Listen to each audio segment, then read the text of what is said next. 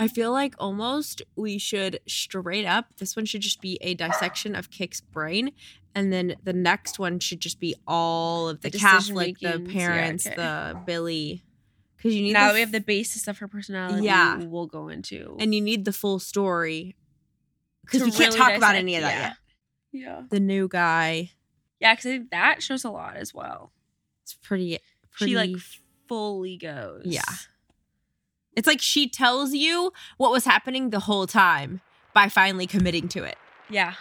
We need to talk about the Kennedy siblings. Episode 7.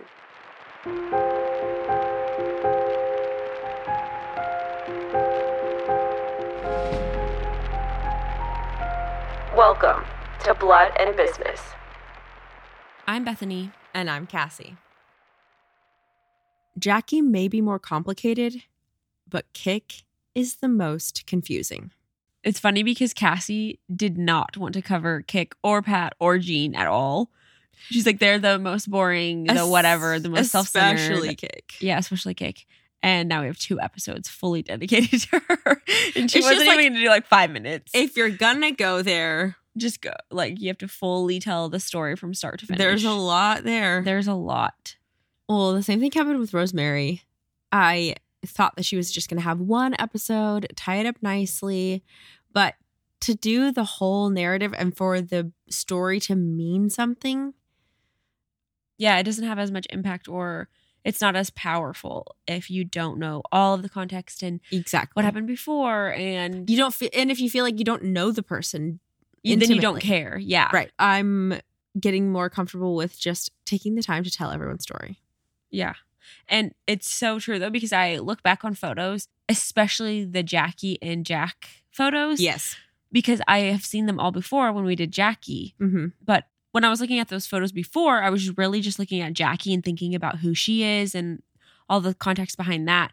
And when Which I saw Jack, I also had had- no. Only scratch the surface. I think that after Jackie's episode this season, Mhm. I feel like You'll have more empathy for Jackie. yeah and and we kind of get more into her own individual decisions rather than Mhm. like her and lee and growing up and da da da. and their toxic relationship and Right. how she was as a sister. uh-huh Yeah. it's just like jackie, Jackie- by herself Yeah. and that's a different way to look at things hmm so you were looking at the photos and you like knew jackie and her sister you didn't know jackie individually and you also didn't know jack Right. So I did not care at all about Jack. I was like barely even looking at him in the photos, had no emotion or feeling towards him at all, could not care less. And now I'm like, oh my, there's just so much meaning and so much depth when I'm looking at them and their faces. And because you feel like you know that person now like Yes. you- that's a friend But yeah, but when I look at older photos of him, like him and Jackie after they've been married for a while, I still, there's that a little bit of distance where we don't know him Yes. And he looks so different than he did as a kid because his illness and the stress and being president and just took like i think i told you sorry. The illness and the stress and The steroids. the steroids it all took such a toll on him that he aged a lot and he gets like puffy and anyways uh-huh his face looks totally different and i i can tell i have less empathy and less care for that jfk that jack than i do for the yet. younger one yes isn't Yeah. that so weird and i hate i almost hate that because it's like okay well i should have so much empathy and care about every human no matter who they are but it's just a weird thing about storytelling because you don't know like you didn't care about the kennedys or know Okay. about them at all and now your entire life has changed because of their story and they don't even know that you exist for sure that is wild that is it's just a wild. weird thing to think about. I feel like last season we didn't take enough time to actually get to know people on this level. Yeah. So you couldn't care on this level. For sure. I felt like the Disney brothers, I was so emotionally tied to. And compared to the Kennedys, no. I Not know. at all. I know. Which is so. I feel like I still don't know Walt really. Yeah. It sucks though because I feel like there's not going to be this amount of information on very many people. Like the Queen, maybe, Yeah.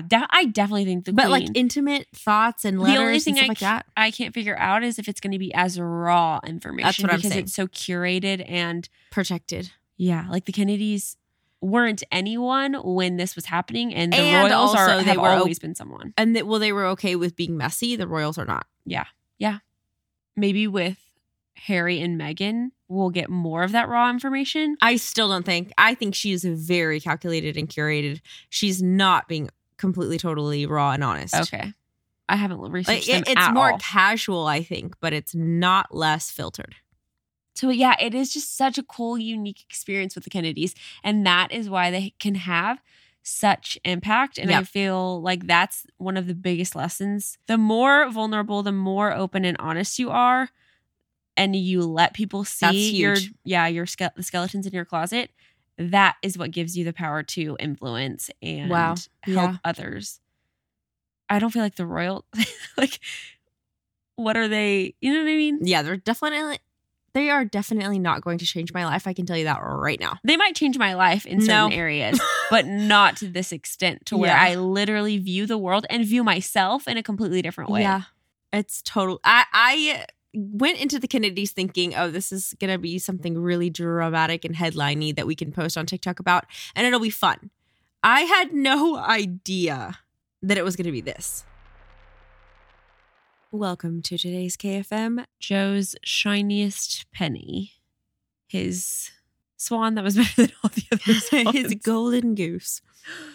Kathleen. They actually did have such a unique relationship, Joe Sr. and Kathleen. I felt like I knew Joe like the back of my hand previous to doing the two episodes about Kick. I know. But there's a whole other side of him, like a tenderness and he was a extra soft with her. yes. Joe in general is more sensitive and soft and tender and loving, even to the boys, than I had thought he was going to be before dissecting sure. their family. And it comes out the most with Kick, You can see it a lot with Rosemary too, but it's um more so I need to take care. like protective. yes, yes. And then with Kick, it's more just Fun. enjoying. Yes. And Kick, I thought, was going to be a lot more emotional than she actually Yeah. was. She, more than anyone, is well, no, that's not true. Rose, I think, beats her with the Practicality. composure and the coldness and the sterile personality. But Kick also can be so cold. Mhm. And it's confusing with her more so because she does tend to show a lot more emotion. Like Enjoyment. Rose, yeah, Rose presented as very stoic, and Mhm. you almost got that she put it on. Mhm. Yes. It was a very like public Yes, display. and it was a choice. And Kick was more so a public display of like I'm enjoying, I'm letting myself be free, I'm letting myself go, Be a but I just don't have it. Whatever it is, The I'm not composing it. I just don't feel that. Yes. Yeah, it seems almost more like sociopathic with Kathleen. For a minute, I was literally like, what? There's she something- antisocial personality disorder. Yes. Is there something to that? And I don't think so. I think it was more her personality mixed with her upbringing that created that coldness and that manipulative, Let's talk about that conniving side of her. because we've decided that Kick almost for sure is in Enneagram 7 and we also Believe that Jack was an Enneagram 7. and we also think that she was probably an Enneagram 7 wing 8. Yeah. And we think Jack was probably an Enneagram 7 wing 6. Right. 7 wing 6 is the entertainer? No. Yeah. Yeah. Yeah. And then the seven wing eight is the realist. Right there. Ah, yep. Wing. Right there. Ah, right there. Bullet pointed, highlighted, underlined. Looped in with the other freaking thing. The so it is yeah, the entertainer and the realist. Wow, I'm actually right. Shaka. I'm silent. Kick for sure had this What she wanted and what was actually reality. Yeah, and so I think that she made a lot of decisions from the viewpoint. Of the realist. Uh-huh. But it's kind of like a battle, like a dance between both at different times. Like sometimes she, you can almost see her fantasizing about what could be and Could I get everything that I ever wanted? And can I be the happiest person ever? But it feels like the whole time she never believes that that's actually a No. possibility. There's this separation or like a wall. We're just going to indulge for a minute and fully read the Enneagram 7 type description on the Enneagram Institute because it's Like- not only Kathleen's Enneagram Yeah. number, we think, but it's also Jack's. And those are two of our main characters. The reason that we always talk about the Enneagram is because it has helped us in our own lives know ourselves and understand ourselves and our family members so much better. And then if you know a general description or like a general gist um of each number basically, if you just know the motivating, like their basic motivation and their basic fear, of each number, you can kind of figure out what people are and then immediately you unlock all of this other information Like about their motivations and the way they see the world and all this stuff. And it just like it's a very very quick way to just Put yourself- understand someone yeah, to put yourself in their shoes and instantly to and, know, know someone better. to know where they're coming from because we can all be saying the same thing but if our intentions or why we're saying that is different it like completely changes your perspective The reason that we're talking about it with Kick is because her story is so freaking hard to understand and so confusing because her actions don't like they're very her actions and the things she says, all this stuff is so hard to understand. So this is going to help us kind of parse through it all and organize it. And see the battle in her around it. mind because she is so torn so often in the letters that she's sending to Jack and Joe Jr. and her friends and her parents, the decisions that she makes, and the next episode, her like major, major life decisions don't make sense to me based on the person that she is in this first episode Yep. about her. We took so much time trying to figure out what in the crud Kick was doing and why, and how she's so similar to Jack, yet so freaking different.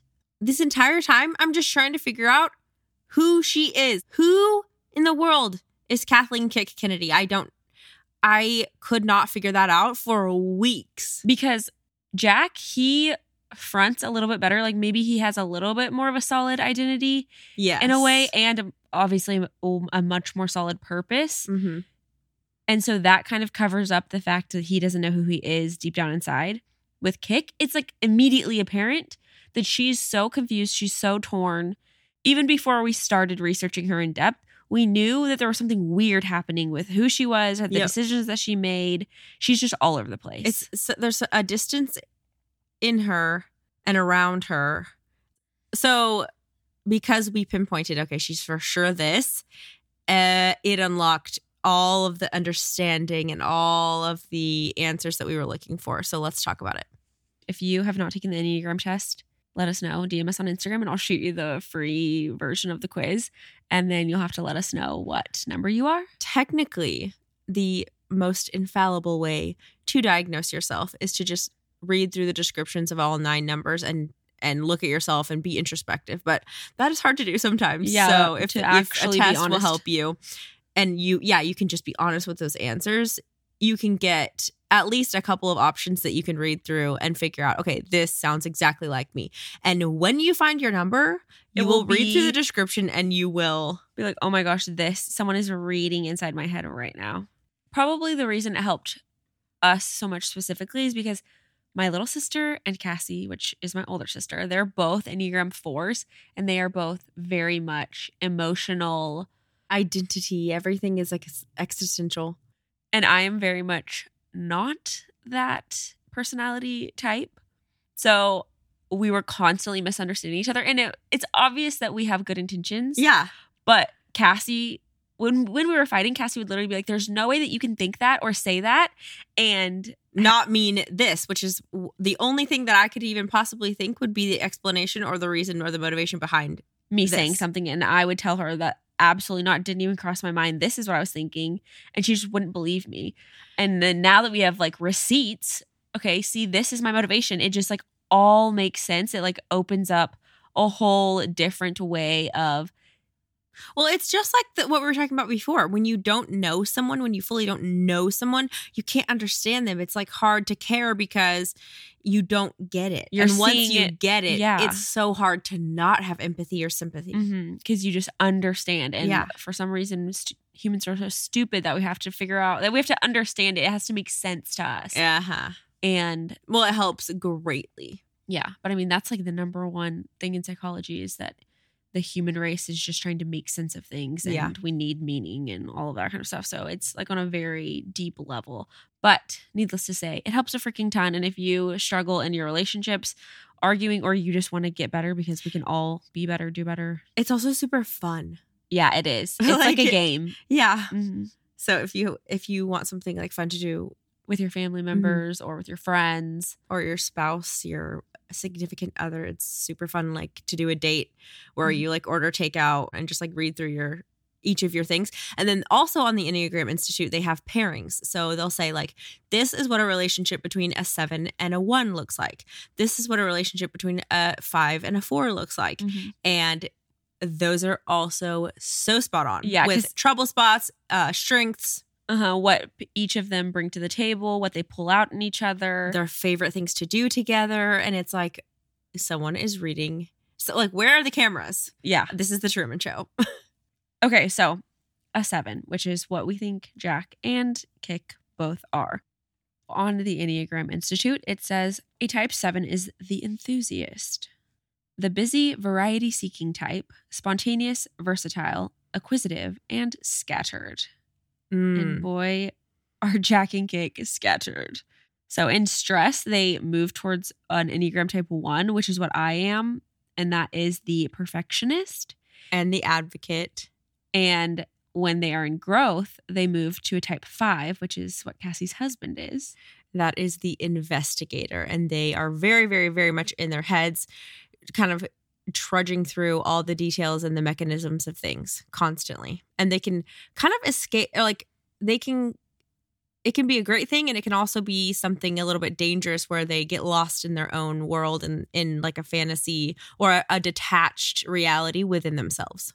The seven is the base personality that both jack and kick have so this is that description Sevens are extroverted, optimistic, versatile, and spontaneous, playful, high spirited, and practical. They can also misapply their many talents, becoming overextended, scattered, and undisciplined.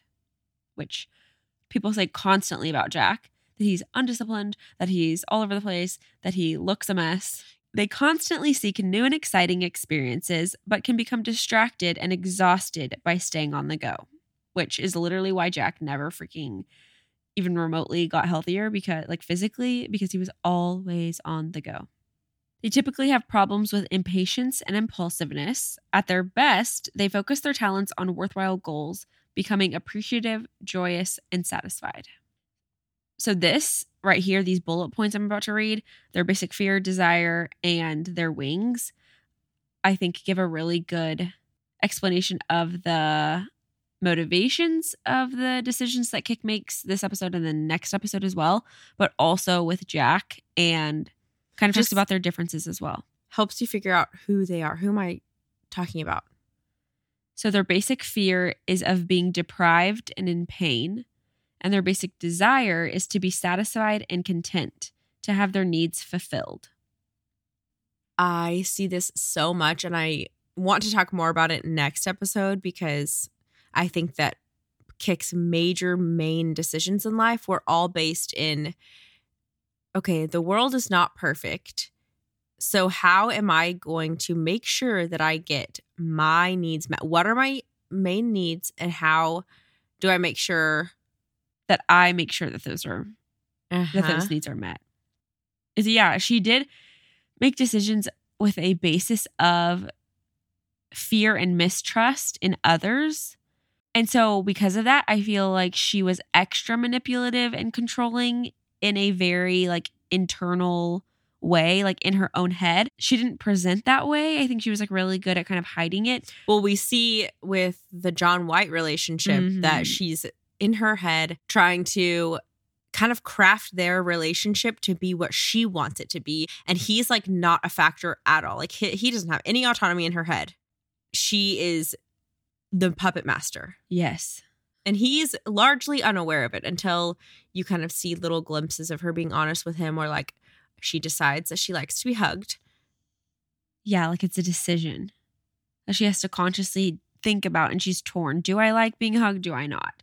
Most people, it would just be a natural thing. Like you either like physical affection Uh-huh. or physical touch is not okay with you. Well, and then most people would just accept a hug. If the other person wants to give me a hug and I'm comfortable with that, I will accept the, the hug. But she is trying to manipulate and orchestrate his behavior to fulfill what she is wanting him to do. Mhm. So it's like she's not even allowing him to be present in the relationship. It's just her orchestrating what I need out of this relationship. And I think she kind of does that to Billy too. Like she she does know that Billy loves her. Are we sure she wasn't a five? No, she knows that Billy doesn't love or she knows did she go there in stress or in Growth. growth? She goes to a five in like, growth. should we reread but the five description with kick in mind? I feel like she's she, yeah, we should. But they're Because if both in five the in- thinking triad. But if a five in growth is it no, they can't be because I'm a I'm a seven in growth. But maybe in stress she goes to a five. Or she goes to a seven. That actually might be true. Go look. Uh also, well, I'll just take this opportunity to say if you have a different opinion or a different perspective, message us because we are not saying that we're right about everything. We're just saying these are our thoughts. And also, we are going to be talking about the Catholic Church quite a bit because that is a huge, huge narrative in Kick's story. So if you are Catholic and you have insight that we don't have because we are not Catholic, message us because we can always do a little corrections corner or a little recap. Uh-oh, Bingo, Bethany thinks she's a baby. A five goes to seven in stress and an eight in growth. I don't know. I can't freaking tell. But the thing is, it's confusing because she could be a base seven and then in growth go to a five and be acting in those behaviors. In that And mode. then she could be a base five and be in stress all the time and be going to a seven and having the same behaviors. But it's from different, it's coming from a different place. A so that's different why you have to motivation. look at the second level of it and be looking at the circumstances, what's going on in her life. Is she in stress or is she in growth? I feel like Kick is like the fantasy conniving part of But she's five, but she's not the like want to possess knowledge to understand the environment to have everything No. figured out as a way of defending the self from threats from the environment no. poor eating and sleeping habits due to minimizing needs neglecting hygiene and nutrition lack of physical activity psychotropic drugs She's not a f- basic five. She's. i agree she is a seven. seven I feel like she wants to be fed. She she at her core is a seven. So it's going to be invaluable to have this basis of who she is so that when we talk about all the events in her life, all the decisions in her life, next episode, we're going to be able to figure out, we're going to be able to see clearly what is happening. And looking at it through this lens or uh, through the lens of understanding who she is at her core makes her decisions so much more fascinating too because without that you looking at her decisions the whole time you're just like what in the world? Like Right, what is she doing? Like- it doesn't make sense. I can't have an opinion because I don't really know what's going on. yeah what is this? What does that mean? And then when you Upon further instruction, she is absolutely for sure just a seven investigation instruction she's a seven in growth. Often, I think uh, she really was trying to like figure life out, figure out who she was. She was kind of trying to figure out who she was apart from just being a Kennedy and apart Mhm. from her family. And so, yeah her key motivation for sure to maintain freedom and happiness to avoid missing out that is boop, tie a bow on it, walk away. That's it. That is who she was. To keep themselves excited and occupied. She could not let an opportunity slip through her fingers. if she felt like it was worthwhile Yes. or if it was enviable. Mm. Yeah, because it was like Lee. Like at her at your core, would you have been happier with your family? Yes. But it was like the potential that the other life could give you, that it might that you might better, miss out on something better. and something that everybody else definitely would want. And it's at your fingertips. Okay, so back to type sevens because we just reconfirmed that Yeah. she's a type seven. So motiv- It would be hard for someone to message me and actually convince me that she's not. Like I am very, very confident that she is a seven. I agree. We would have to have a lot of new information about her that would change things. That would sway us. So, the key motivations for Enneagram 7s they want to maintain their freedom and happiness, to avoid missing out on worthwhile experiences, to keep themselves excited and occupied, to avoid and discharge pain. And if you didn't absorb that, rewind because that tells you everything you need to know. All the little decisions, all the big decisions. She is sometimes torn because of her religion, her environment, her upbringing, the parenting that she received, her siblings' attitude, the events and life circumstances all play into this and can kind of fog over her core motivation, but it is always there. And that's what makes it a little bit more confusing is because their life was obviously extreme and there were so many added factors more than average, more than the average person, but In every situation, every instance, she this this is the thing that never disappears, that never goes Mhm. away. Other things kind of pop into her mind. She's like trying to figure out should I be doing is, this? Do my parents want me to do that? What are the consequences if I choose this? what's right. Can it really be that way? Can I have everything or do I have to choose? But when she is forced to choose at the end of the day, this never is not. Present. Yes. Okay, so if you're looking at the Enneagram Institute website and you're following along with us, just go to the type 7 overview, and that's what I'm going to read next. We've named this personality type the enthusiast because sevens are enthusiastic about almost everything that catches their attention. Boy, if that ain't Jack and Kick. They approach life with curiosity, optimism, and a sense of adventure. They're bold and vivacious, pursuing what they want in life with a cheerful determination, which you see that determination come out a ton with uh, Jack when he's starting his political career, but also even before that with his rivalry with Joe Jr. He's so determined to compete with Mm-hmm. At the expense football. of his body. Yeah. And with football, yeah, going to war, literally everything. Which is always confusing to me because it's like, oh, if you just want to have fun, how are you that determined and that strict on yourself? But if it's for the end goal of your own adventure, satisfaction. yeah, and- adventure Mhm. and um, experiences, yeah.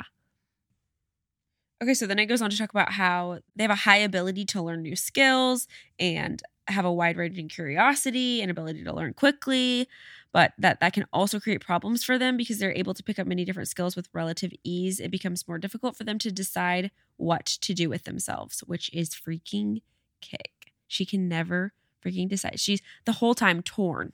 And maybe that's why she took such a liking to the British culture and everything because she was so easily able to assimilate and kind of change herself and pick up on what is British, what is British culture, what is British society, what kind of And it was new behaviors and or fun and interests flirty with for her. And so that was intoxicating. She found a new interest or a new hobby almost. A new thing to play with. And a new yeah, a new thing to throw herself into. But it also says, as a result, they also don't always value their abilities as they would if they had to struggle to gain them, Mm. which she reminded me a lot of Teddy at the beginning of getting to know Kick because there is that arrogance, that privilege, that narcissistic. almost shallowness. Yeah, but it's to me, it looked like it was all due to privilege. she almost has a very visible shallowness and an ungratefulness that seems like it's a result of just growing up spoiled. Like Because- she didn't have the opportunity to fully form a deep identity or grow as a person. Right. I was thinking it was because obviously her upbringing, they're rich. Joe Sr. is obsessed with Kathleen. She's the Yeah. basically the oldest girl. So the one that's closest to both of her parents, the one that Rose pours a ton into, other than Rosemary. And It's not that she is just enough no matter what she does and she doesn't need to perform. It's the ground you walk on is holy. It sparkles because you have been here. Like you are so amazing. It's not just you're enough. you're especially special. She walks into Lady Astor's freaking village and she's like, I belong here. Obviously, look at me. Like, clearly, I was born to be here. I'm probably better than any of you guys, even. Yeah, and I was thinking that it was like a, a a very spoiled or narcissistic or like an overly confident Uh-huh. place, but which it is. Like she's able to be that way because she's so confident and because of her upbringing, obviously. But the It's motivation is her personality. her sights are set on having fun. She's not worried about what other people are thinking, what other people are doing. Yeah. She's worried about It's herself. about her experience. Yes. That is crazy. I have never experienced that in my life. I'm like, what do you think about me? The root of the problem is common to all of the types of the thinking center. They are out of touch with the inner guidance and support of their essential nature, which I don't really know what that means, but like their inner. I think that guide, like your gut instinct, like whenever I am trying to decide something, I Cassie's not even a part of the gut triad, so I don't know what she's talking about. no, I'm not, but I I, am. am. Well, I'm the the emotional, Heart, but is it yeah. heart? Okay, so I think that the thinking triads I think that I think. struggle because making a to-do list or not a to-do list making a pros and cons list and evaluating a situation and like what is the better decision to make Logically does not actually tell you what you should do correct. because that doesn't tell you what you want it doesn't tell you what the best option is for you and what you're going to feel the most Mhm. good about long term or that you actually at the end of your life are going to look back and be like that was Care. what I wanted. It doesn't tell you what you care about. exactly. And I think that they get so caught up going around and around and around and around thinking through things because the more they search, the more they can't find It's what the- they're actually looking for because what they're actually looking for is themselves. Yeah, and it's and they're not on a list. Uh huh. It's information overload for sure. There, there. You can constantly find more information, new ideas, new thoughts, but new text. You're what you're searching for, though. Yeah, is like you said, it's not out there. You're. It's not information you're going to gather. It is inner work that you just have to figure out within yourself. Who am I? What do I care about? What are my priorities? and being honest about that when it doesn't make sense. Yes. It's fine But that it's what irrational. I want may not be number one, the best thing. Number two, what other people would want to do. Number three, what society says is the best, most successful version of my options. The truth is, this is how I feel and this is what I want. right. And then you start there. That doesn't mean that you have to make that decision. Uh-uh. But being honest about that gives you so much to work with and a place to start. As with fives and sixes, this creates a deep anxiety in sevens. They don't feel that they know what to do or how to make choices that will be beneficial to themselves and others. Because they're detached. Mhm. They are not on the list. It's like they are thinking about the list that is not really reflective of them.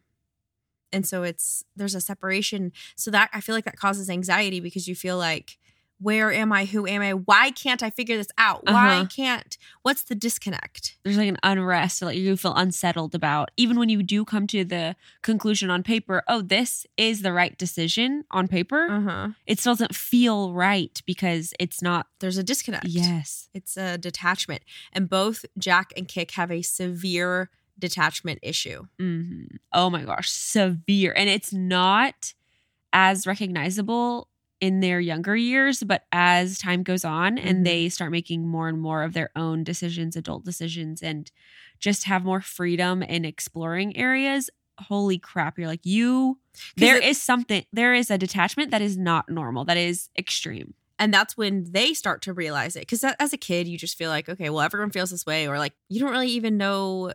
You just know, yeah, oh, I feel this way ish, but you're not even conscious that you feel that way. Just looking back, you know, oh, that's how I felt as a kid. And I also think that you just think, once I grow up, I'll figure it out and it'll Yes. just make sense and come come together. Sevens cope with this anxiety in two ways. First, they try to keep their minds busy all of the time, which Jack, even more so than Kick, was kept himself busy to such an unhealthy extent. It's wild. And his family obviously like fed into that. But you look at how ill he was 24-7 he never slowed Yeah. down not even for a second. Well, He got sick and had to leave Princeton, so he went to Harvard. Like he keeps himself busy mentally and like more so physically. Kick keeps herself busy with engagements and events and fun activities and going out. Yeah, and she indulged herself a lot more than Jack did, actually, like thinking about it. Like Jack did sexually more so, Yes. a lot more than Kick. He was so promiscuous, and Kick really wasn't, especially up until this point. Yes. But she did, yeah, much more with like friends and going out and parties. And Mhm. Jack was like, I would rather be at home with a book Yes. with my close friends. because well that just wasn't fun to him and it was fun to kick a really good example of kick being in her head like crazy and keeping herself busy when she should just be resting and having fun is when she's on that army ship or is the navy I think I it's army. I don't I don't know. When she's on the Queen Mary and it's like full of soldiers and they're going over to England from America and she is in the Red Cross. It's the time period when she's like complaining about the girls staying up late until 1.30 and we really don't flatter ourselves with the compliments from the men because the ratio is so off balance.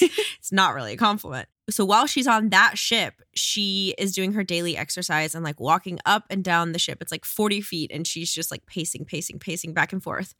And while she's doing this, she's like quote unquote exercising and keeping herself busy, but she's just running a rat wheel in her mind over and over and over, thinking about all the things. And she's going from America back to England and she's she knows she's going to be able to see Billy. She's going to have that opportunity to rekindle that relationship and she's trying to figure out who she is, what she should do. And I don't even know if she's trying to think figure out what she wants as much as The consequences of each decision almost. yeah, like, what what, is should I do and what's going to happen and she kind of is playing out each scenario. like fantasy in her brain. If I pick this path, what is that going to give me? Which one is more painful and which one is more fun? What's it going to look like? What are other people going to think about it? But at the end of the day, even though she thinks, what is my family going to think about it? What will the Dukes of Devonshire think about all of this? Uh, she always makes her decision based on her personal experience and what it's going to, Do for her. Yeah. Which is not inherently bad. It's just, Clear. Yeah. that is a clear example where she could be resting. She could be enjoying these other girls. Be present. I don't know why she wouldn't want to have fun with these other girls, but she's just trying to keep herself as busy as possible in her own mind. Second, sevens cope with the loss of essential guidance by using the trial and error method. They try everything to make sure they know what is best. And oh my gosh, this is why originally I was so confused by Kick because I'm like, what is she doing? She's uh, Yes. some of the things that she said, some of the things that she did, they're just so She's all over the map, and it doesn't seem like it should be coming from the same human. I'm going to try hugging. Yes, I've decided after contemplation and trial and error, I do like hugging, but only if. Da, da, da, da, da. Yeah, and I'm gonna be so so flirty, but you can only treat me like I'm your sister. This is exactly why she would not leave Peter Grace alone. This Wait, is why? freaking why. This is why I don't leave the house. because though you're like, I don't understand why she won't leave him alone. She knows she doesn't freaking like him. No, she doesn't. She is trial and erroring this. Trial and error, trial and error, trial and error. She tried it again. She's like, maybe I was wrong. I don't know. but Let on paper, this looks again. good. On paper, this would work. yes. So I don't understand why it wouldn't work. She tries it. Error, error, error. She's like thinking it to death, but then she doesn't feel arrived or fulfilled with her decision at the end. So she has to physically try it again and just see because you know what I'm saying? Yeah, it's like or the whole trial just, and error thing. Uh, read that thing again. Okay. Sevens cope with the loss of essential guidance by using the trial and error method. They try everything to make sure they know what is best. On a very deep level, sevens do not feel that they can find what they really want in life. It's like your whole like flawed, I'm flawed, uh, my identity, I'm different, no one understands. They're like, I'll never arrive. I'll never get I'll never there. figure I it out." I can't. Yeah. It's almost like a self-fulfilling prophecy. Be at rest. Like she's just going to be. always searching, always looking, Yes. never content, never arrived. Because she feels she's like that's back impossible. in America, so she's like, "Well, that wasn't dead. That didn't die. I have to go visit it again." She also was getting something from him because she has a, a deep need for stimulation, for excitement, for yeah. Fun, fun. connection. so she wants to go out and like go out on the New York City scene with him. So she's getting that, but I think she chose him again because she wasn't sure that it was dead. I was thinking she she She's knew it was dead, and she Yeah. literally doesn't give a crap what he Yeah. thinks, and I she's fine with him being that. half invested in her again. But she was like, "No, maybe I can give him, or he can Maybe give- I do want this. yeah, maybe he can give me what I do, what I need." I was just distracted. If I can't have Billy, then maybe now knowing I can't have Billy, maybe this time it'll work. Maybe this time I'll be fulfilled by him. And then she realized he was just the same. She's Yes, see, she was hopeful. She was. It wasn't a no. I know that you're not good, and I know that I don't want you, and I'm still going to use you anyways because I I have nothing else right now. It wasn't that. she wasn't just evil. using him. She was literally trying it again. That's crazy. See, that's where perspective comes in because I thought she was. I thought she knew for sure. I'm using him completely. I already know that this doesn't work. I already know that I don't actually like him or that I don't, don't actually want him. But I want to have fun, and that's fine. If he's stringing along, whatever. Yeah. Yeah, I thought that she was putting her own needs above, like just carnivorous. You know yes, what I mean? like not empathetic at all, didn't care. Just will use and abuse anyone as long as it will give her pleasure. but she was literally Trying it again. trying it again and investigating and trying to figure it out and thinking it over again and again. It's It's like- exhausting. I'm exhausted just like looking at it. Ugh.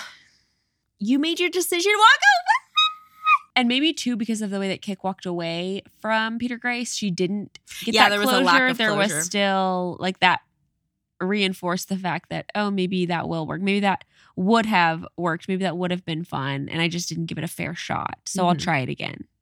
But it's like if you were so gung ho and ready to walk away at the With- first sight of any promise of anything Yes, better. with no goodbye, no letter, no even thought that like maybe I shouldn't. But I think after reading this type description that it was more so a lack of ability or willingness or even knowledge that she should be putting herself in other people's shoes because I think because she was so lost and confused herself. and she was like so she young didn't know which way was up. Out of a place of desperation and survival, when you're so under the water yourself and you're so lost, you don't, unless you are just super mature and or have somebody else outside, pointing that out to you yeah, helping you see that. You're not looking around. she was almost like a celebrity, like like child No celebrities. telling no you one, no. yes. So you Uh-huh. just don't even. You're like you're so emotionally stunted. Well, the one person Your who was telling her no, she didn't trust their opinion. who, Her mom. Oh, yeah, the one person. Even when she did look around to the people that were in her life to see kind of like how they were acting, and if she even attempted to give herself a a personal check of like, okay, wait, am I doing the right thing here?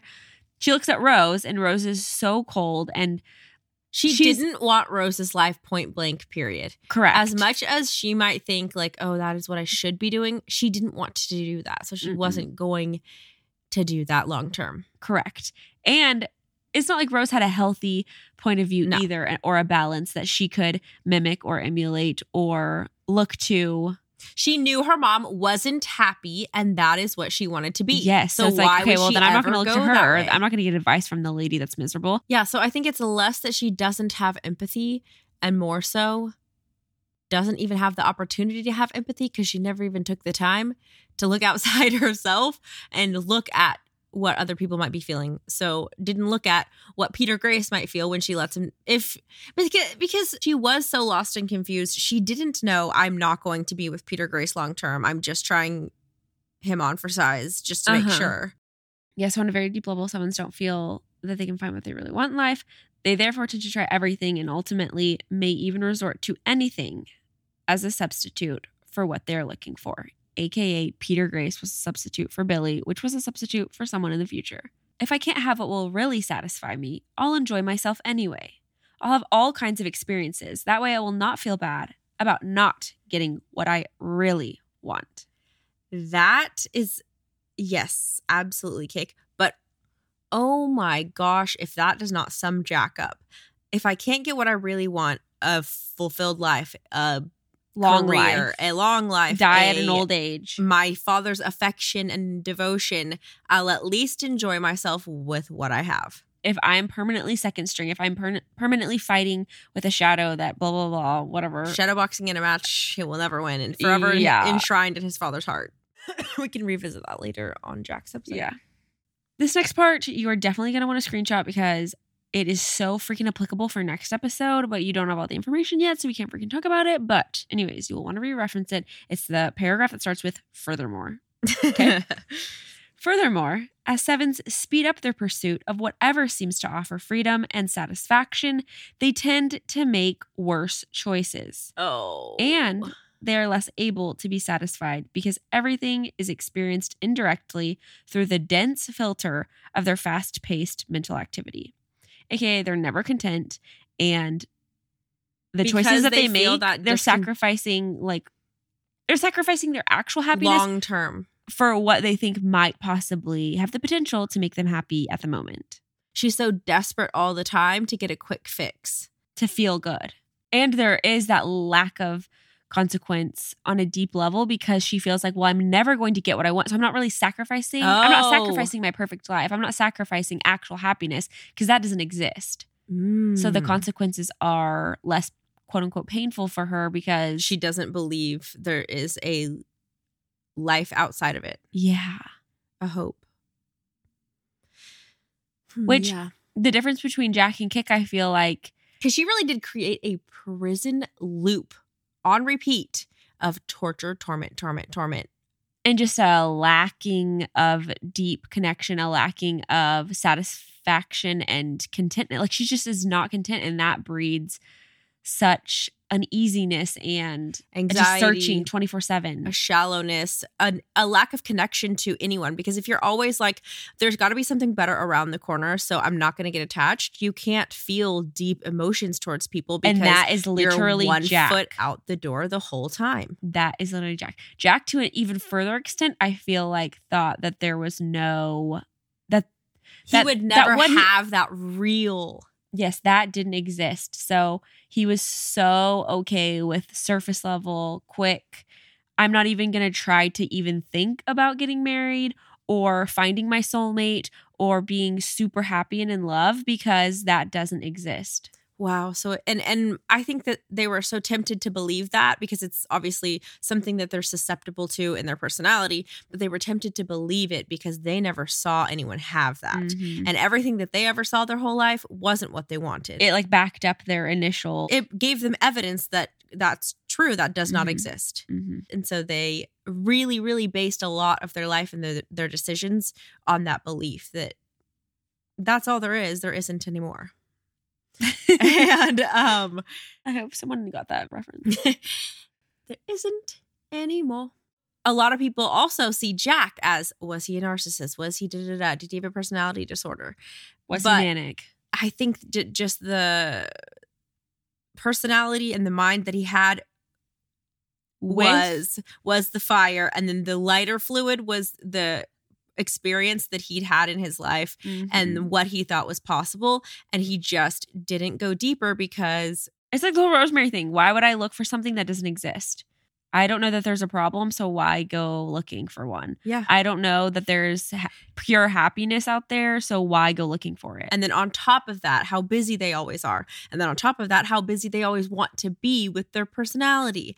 And so they're just like in survival mode 24 7 and they never get out of it. comfortable for them. The discomfort is comfortable for their personality. Because, and that's all they've ever known, really. yeah.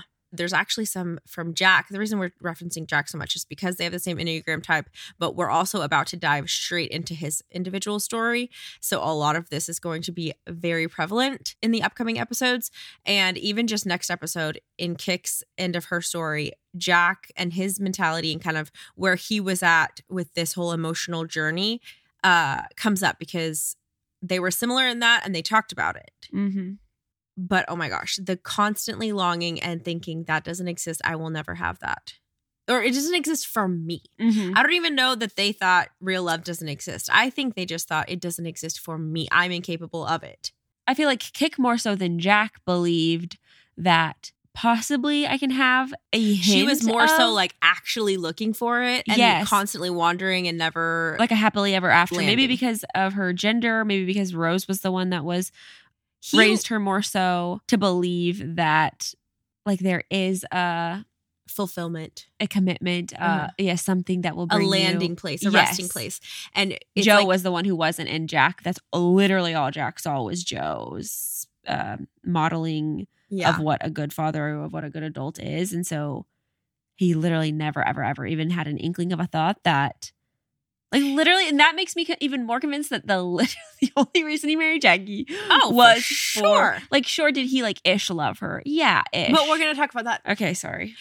But there's some quotes from Jack, but it, you're right. He Kick was at least still on the search and never would let herself li- like rest or land.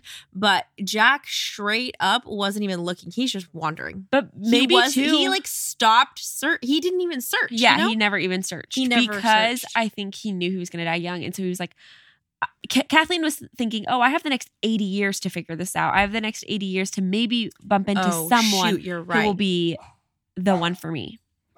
Lana, I heard it too. I know, Nini. Come on. I didn't. I'm There's a car door. here, A car door slammed. You're right. And we kind of brought that up a little bit, but that mortality nugget and piece that Jack had that nobody else did really did make a lot of difference with him. Lana, come here now.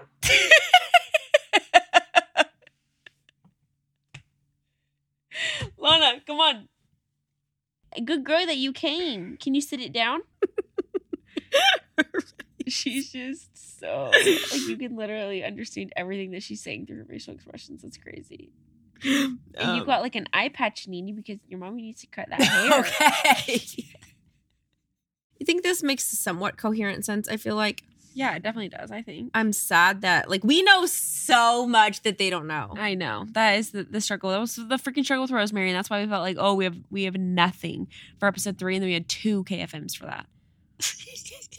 Because we know Jack in the future. We know the next episode. I know that there's We so much the juicy, juicy stuff coming up. Like all of the juicy stuff. It's gonna be so fun talking about psychology. This is why this is really, really good that we're setting this up right now and kind of getting a basis for who is Jack, who is Kick, what is an Enneagram Seven. Because you need to know how to filter these things because these things are freaking weird. weird, like just absolutely unwell. Like, are you so brainwashed? Severely wrong with you. Yes, it. There's so many things that you have to have this piece in order to even make remote sense of it. Like and to humanize the actions because I feel like you that's how people that is how you villainize someone. Yes. You take away their personality, you take away their perspective, you take away any remote motivation of like why would you do that? nuance, Literally Rosemary. Yes. You make people villains because you're not You're putting like, into context the the got- humanness of them. Yeah. So finally, on the positive side, sevens are extremely optimistic people, exuberant and upbeat. Well, if that ain't true. They are endowed with abundant vitality and a desire to fully participate in their lives each day, which was This quote quote Jack literally Jack. said that. Literally word for word. all I'm trying that. to do. Wait, did we freaking have we said that yet? Just remember that because that is exactly what Jack said he was trying to do was live every day like it was his last. That's basically. I mean, he, Jack gist. was YOLO. Yeah. That is this charm, this charisma, that this magical aura that everybody can't describe. It's literally that they were present in every moment. That when you were talking to them, that Life was the best place that you could that they could be that you could be was right here and this was the most exhilarating opportunity everything they were fully in every moment yet they weren't because long term they knew this is only for a moment i'm going to Mhm. relish and enjoy all the surface level of this moment Isn't that quote in this episode? Uh that the war they were all act, like having fun, laughing. You would have no idea yes that it was such a dark time, uh-huh. but nobody really knew the Kennedys. It's literally that. yes It was that day to day fun they vitality. were fully fully fully present in every moment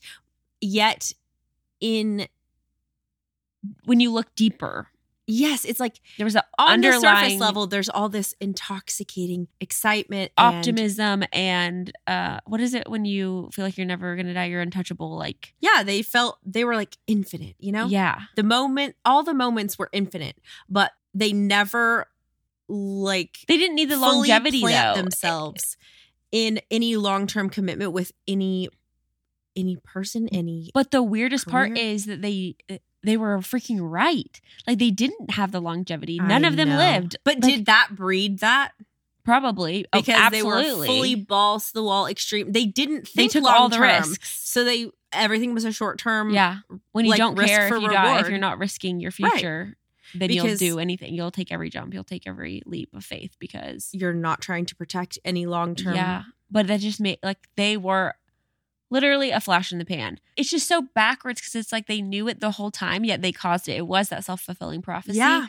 But they would not have accomplished all that they did if I they know. If if they they, held were back. holding if yeah. they were trying to protect a healthy, balanced life where I can have grandkids. Yeah. So it's like what like are we backwards?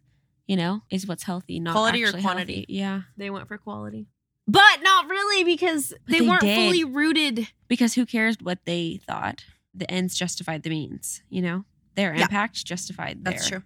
This has just been mind blowing for me, just helping me understand what the lack of depth and commitment and like what it's attributed to. yes, I'm like, is this from trauma? Is this from your childhood? And the lack of engaging fully. It's like they engaged fully, they didn't rest fully, they didn't Trust. sink into things, they didn't plant roots. And I'm I was trying to figure out like what is wrong with these people, but this helps me get it so Yeah. much better. And And I think I- that we'll just keep unpacking that. Oh my gosh, yeah. And it I, I'm always going back to what is actually right. Like cuz I am all about takeaways and applying it to my life. Like what can I learn here? And so I'm always trying to figure out because my Enneagram is a one and I want to know what's righteous and what's just and what actually should be And you go to a seven. in health. Yeah. So I'm always trying to figure out what is the better way to live, like actually, not selfishly, actually what is the better way. And what what gives the best result or production? uh-huh. Uh, it's a lot to think about. Bethany's gonna cry. Oh, and I wonder time too. A seven is probably future oriented. Or present. Yeah, or present. I bet you they're present. You keep reading. Because a one is present. I know that. Yeah. Okay, back to the positives of a seven.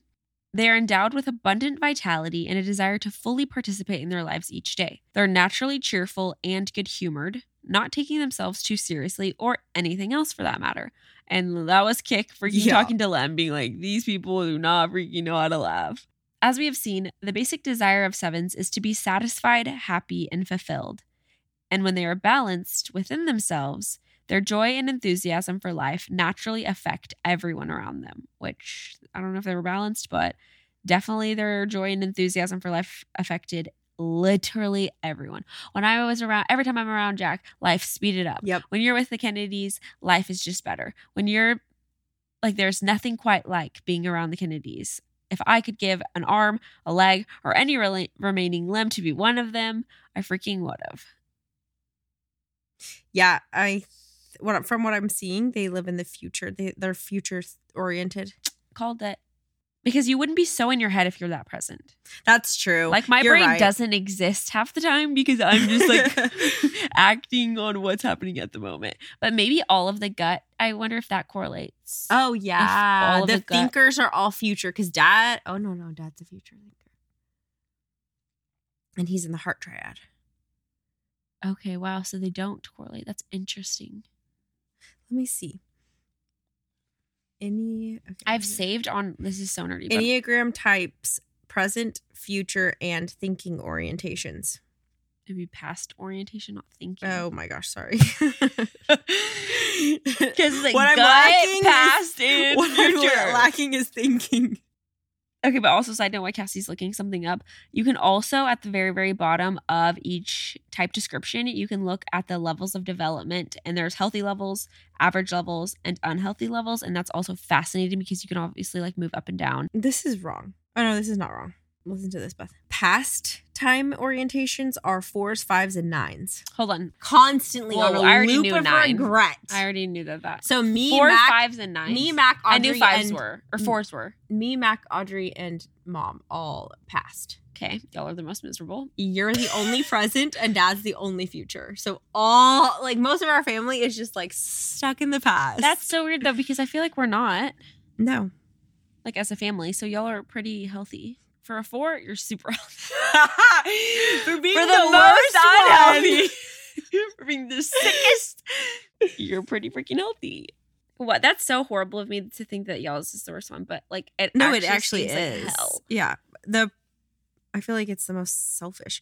The No. present time orientations, but then he, it literally says in the description. But but you you're But listen to it- you and health are like the least selfish. So that's not true. How is that? That's not true. You go to a one in health. are. Okay, well, that's true. Literally the uh But I went description is the sensitive withdrawn type, expressive, dramatic, self-absorbed, and temperamental.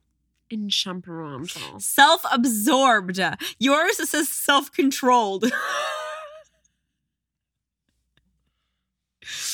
That you should Literally be proud of yourself. None, Bethany, none of the other ones, none of the other the challenger is self-confident. The peacemaker is self-effacing. No one else is self-absorbed. So that's our freaking basis for kick. We are going to use that as our filter for all of the events that unfold next episode. And I don't think that she was just this cold, cold brat of a person. I think she was a lost girl.